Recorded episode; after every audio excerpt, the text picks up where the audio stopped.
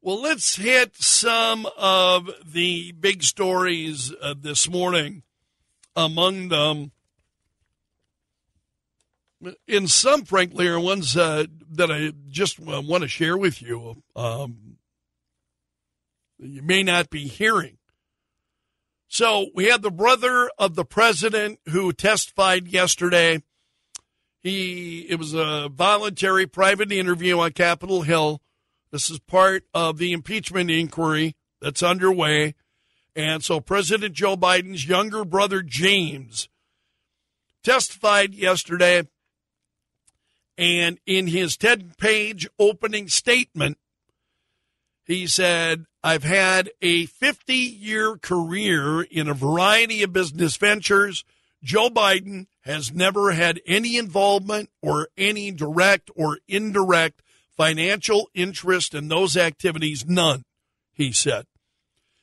So this went on for about eight hours, yet a little over, in fact, eight hours yesterday.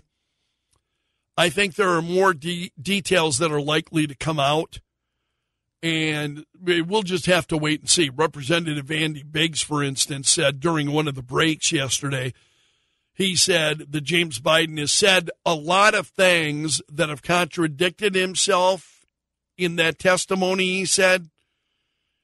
And he said, so when you see the transcript, you'll see. So really, you and I are, are, are going to have to uh, going to have to wait JustTheNews.com's got a story on this uh, this morning. And James Biden echoed some of the things that we have heard previously from the president. The president, when he was out on the campaign trail in 2019, said, I have never discussed with my son or my brother or anyone else anything having to do with their businesses, period. And so James Biden said the same thing. He denied that Joe Biden had ever met with any business associates. According to someone, that's what he said yesterday, but that conflicts with what Tony Bobulinski has said. He told investigators last week that he met with Joe Biden in May of 2017 in Los Angeles, and James Biden was there. So James Biden saying, no, not ever had any dealings at all. And Tony Bobulinski is saying, no, James Biden was there. So honestly, at this point, we just, we'll have to wait and see. Closed door testimony about eight hours yesterday. Transcripts of this will be coming out. We'll have an opportunity to know exactly what he said if in fact he contradicted himself or pre or other testimony of others. We'll see. So that story is still developing, but it's a big story. Been one of uh, one of the top stories. Top stories this morning. The you know, as we were talking earlier about the the president and uh, the loan forgiveness, wanting to do the loan forgiveness, there is yet another poll out showing that nearly 70% of registered voters think that Joe Biden is too old. This is the latest in a number of polls. I just see one at one poll after the one's Quinnipiac, one's ABC News, you know, one's uh, all of these polls are showing Joe Biden is too old. 70% of registered voters feel that way, according to Quinnipiac. And in this poll, in the Quinnipiac poll, Biden holds a lead over Donald Trump. But 67% say Biden is too old to effectively serve another four year term as president. There's overwhelming agreement on that. You see it in poll after poll. And some say it of Trump, 57% um, said they, they did not think that Trump was too old. But others who say, yeah, they think Trump is also too old. So registered voters, uh, 62% say they do not think Biden has the physical fitness to serve. And just goes on. So we see poll after poll where Americans think that Joe Biden is too old. So I think you've got to keep that in mind as you look at all of these stories we were talking about earlier this morning. You know, the the issue of the border is Joe Biden considering now, you know, taking executive action on the border. And the fact that the president is also out there, another uh, one, what is it, 1.5 million dollars for a loan forgiveness. He wants to do a lot, lot, lot more. Is a million or billion? I can't keep track. So many of these numbers. Well, what's fueling that? Why is Joe Biden out there now suddenly talking about the border? Why is he out there talking about all of this additional loan forgiveness? He'll, he will do as much loan forgiveness as he can. He wanted to strike down over $400 billion, if you remember. And the U.S. Supreme Court said, uh, uh, uh, no, can't do that. So wherever he can, he's wiping out this college debt. Why is he doing that? Buying votes. He's buying votes. This issue of the border, I don't believe that story for a moment. That he is, and the White House is that it's the media, I think, that's pushing that more than anything. I think they're trying to help Biden. They're out there, hey, this is what's what's going on with this, and the administration is saying, no, no, it's uh, it's up to Congress. Well, which is absolute laugh. The executive action Joe Biden could take would be directing then the activities of federal government employees. He doesn't need any legislation for that. He does not need Congress to act to be able to direct the activities of the federal employees that work under him. He's the commander in chief, for heaven's sake. So it's just more and more nonsense on top. I mean, it's crazy. There's no other way to uh, re- respond to it. I mean, it's just the amount of lies that are being told are just I I can't keep up with them. Seriously, I can't. And I'm not just talking about the federal government or federal lie, the number of lies that are being told everywhere, not e- and, and not even just in politics. It's crazy. Also, have you been following? This story was trending this morning, and it's it's one you may have heard. I know the boys were talking about it on Markley Van Camp and Robbins yesterday. This uh, it's a prosecutor in Arizona who took a swipe at the Manhattan DA, Alvin Bragg. Have you been following this? This is pretty crazy. Alvin Bragg, what they they've got this suspect in custody down in Arizona.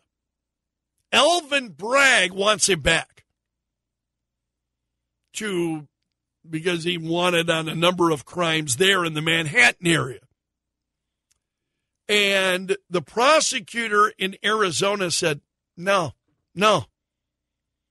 It's safer to keep him here," she said.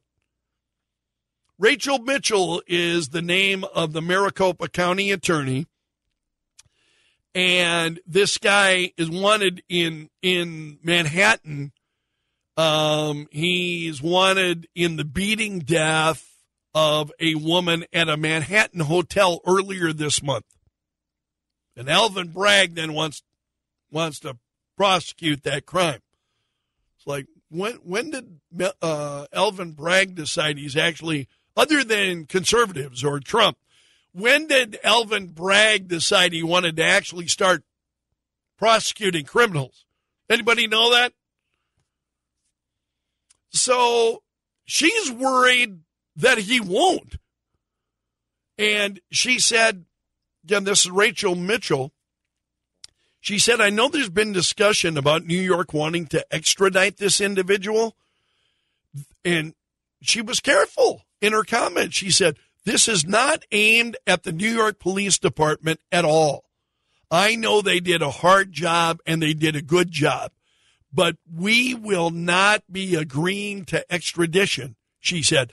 I've instructed my extradition attorneys not to agree to that. We're going we're going to keep him here. These are mandatory prison sentences. Having observed the treatment of violent criminals in the New York area by Manhattan DA there Alvin Bragg, I think it's safer to keep him here. Ouch! Ouch, man. And she's right, of course. She's right. And she said, We'll keep him here and keep him in custody so that he cannot be out doing this to individuals either in our state, county, or anywhere in the United States. So this guy is being held without bail in Arizona on charges that he carjacked and stabbed one woman, kidnapped and slashed a McDonald's employee last week. And that happened after New York police say he beat and strangled this woman to death inside uh, the Soho 54 hotel earlier this month. And so she is refusing to uh, have him uh, extradited. So then a spokesperson, then it starts heat, heating up. Spokesperson for Alvin Bragg fired back. It's deeply disturbing. The DA Mitchell is pl- playing political games in a murder investigation. Does that sound like political games to you? Does it sound like political games to you when Arizona is saying, no, we're going to hold this guy here. We're going to make sure he stays in jail for his crimes here. That doesn't sound like political games to me. That sounds like justice to me. You know what I mean? I bet a lot of people have that perspective.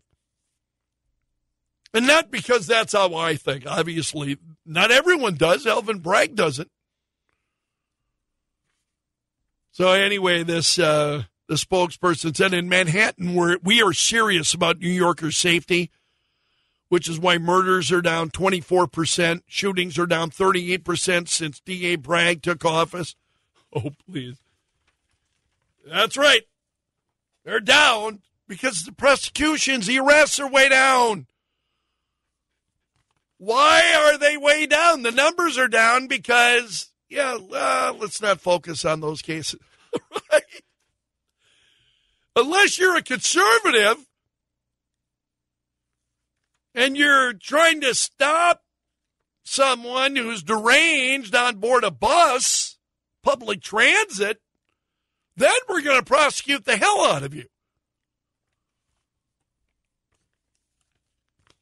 The it's just crazy.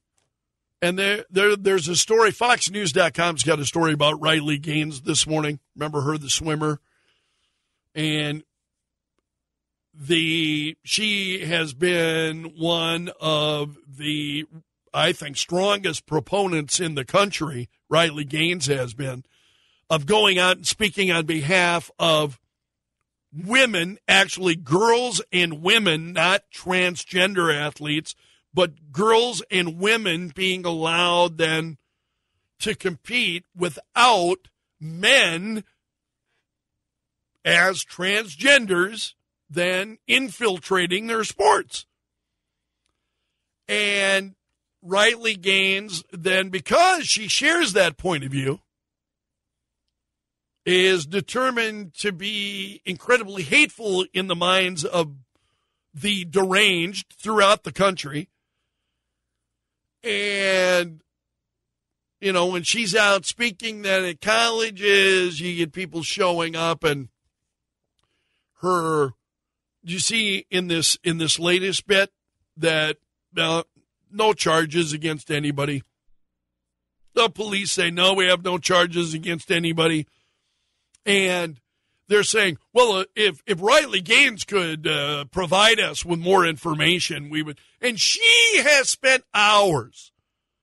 She has spent hours detailing this story and what happened and going through all that, talking very specifically about what happened.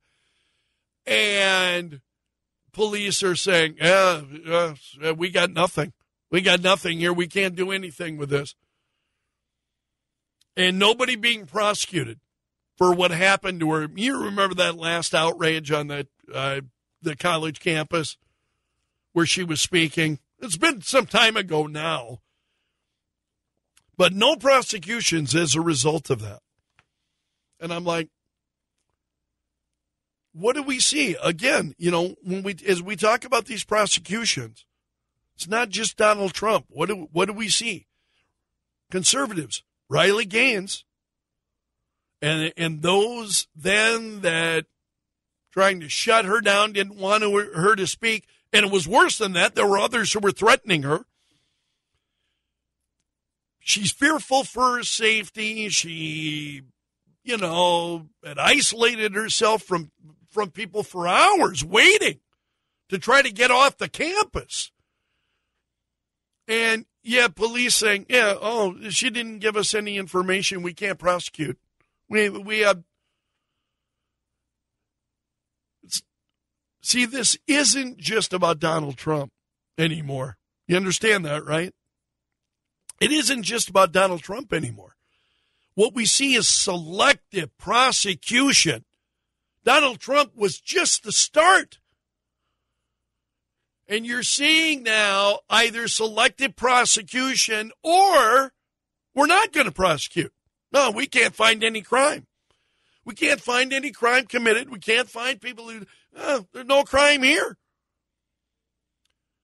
That's a sad state of that's and that's not justice. I mean, it's not justice for unfortunately, a growing number of people in the country right now.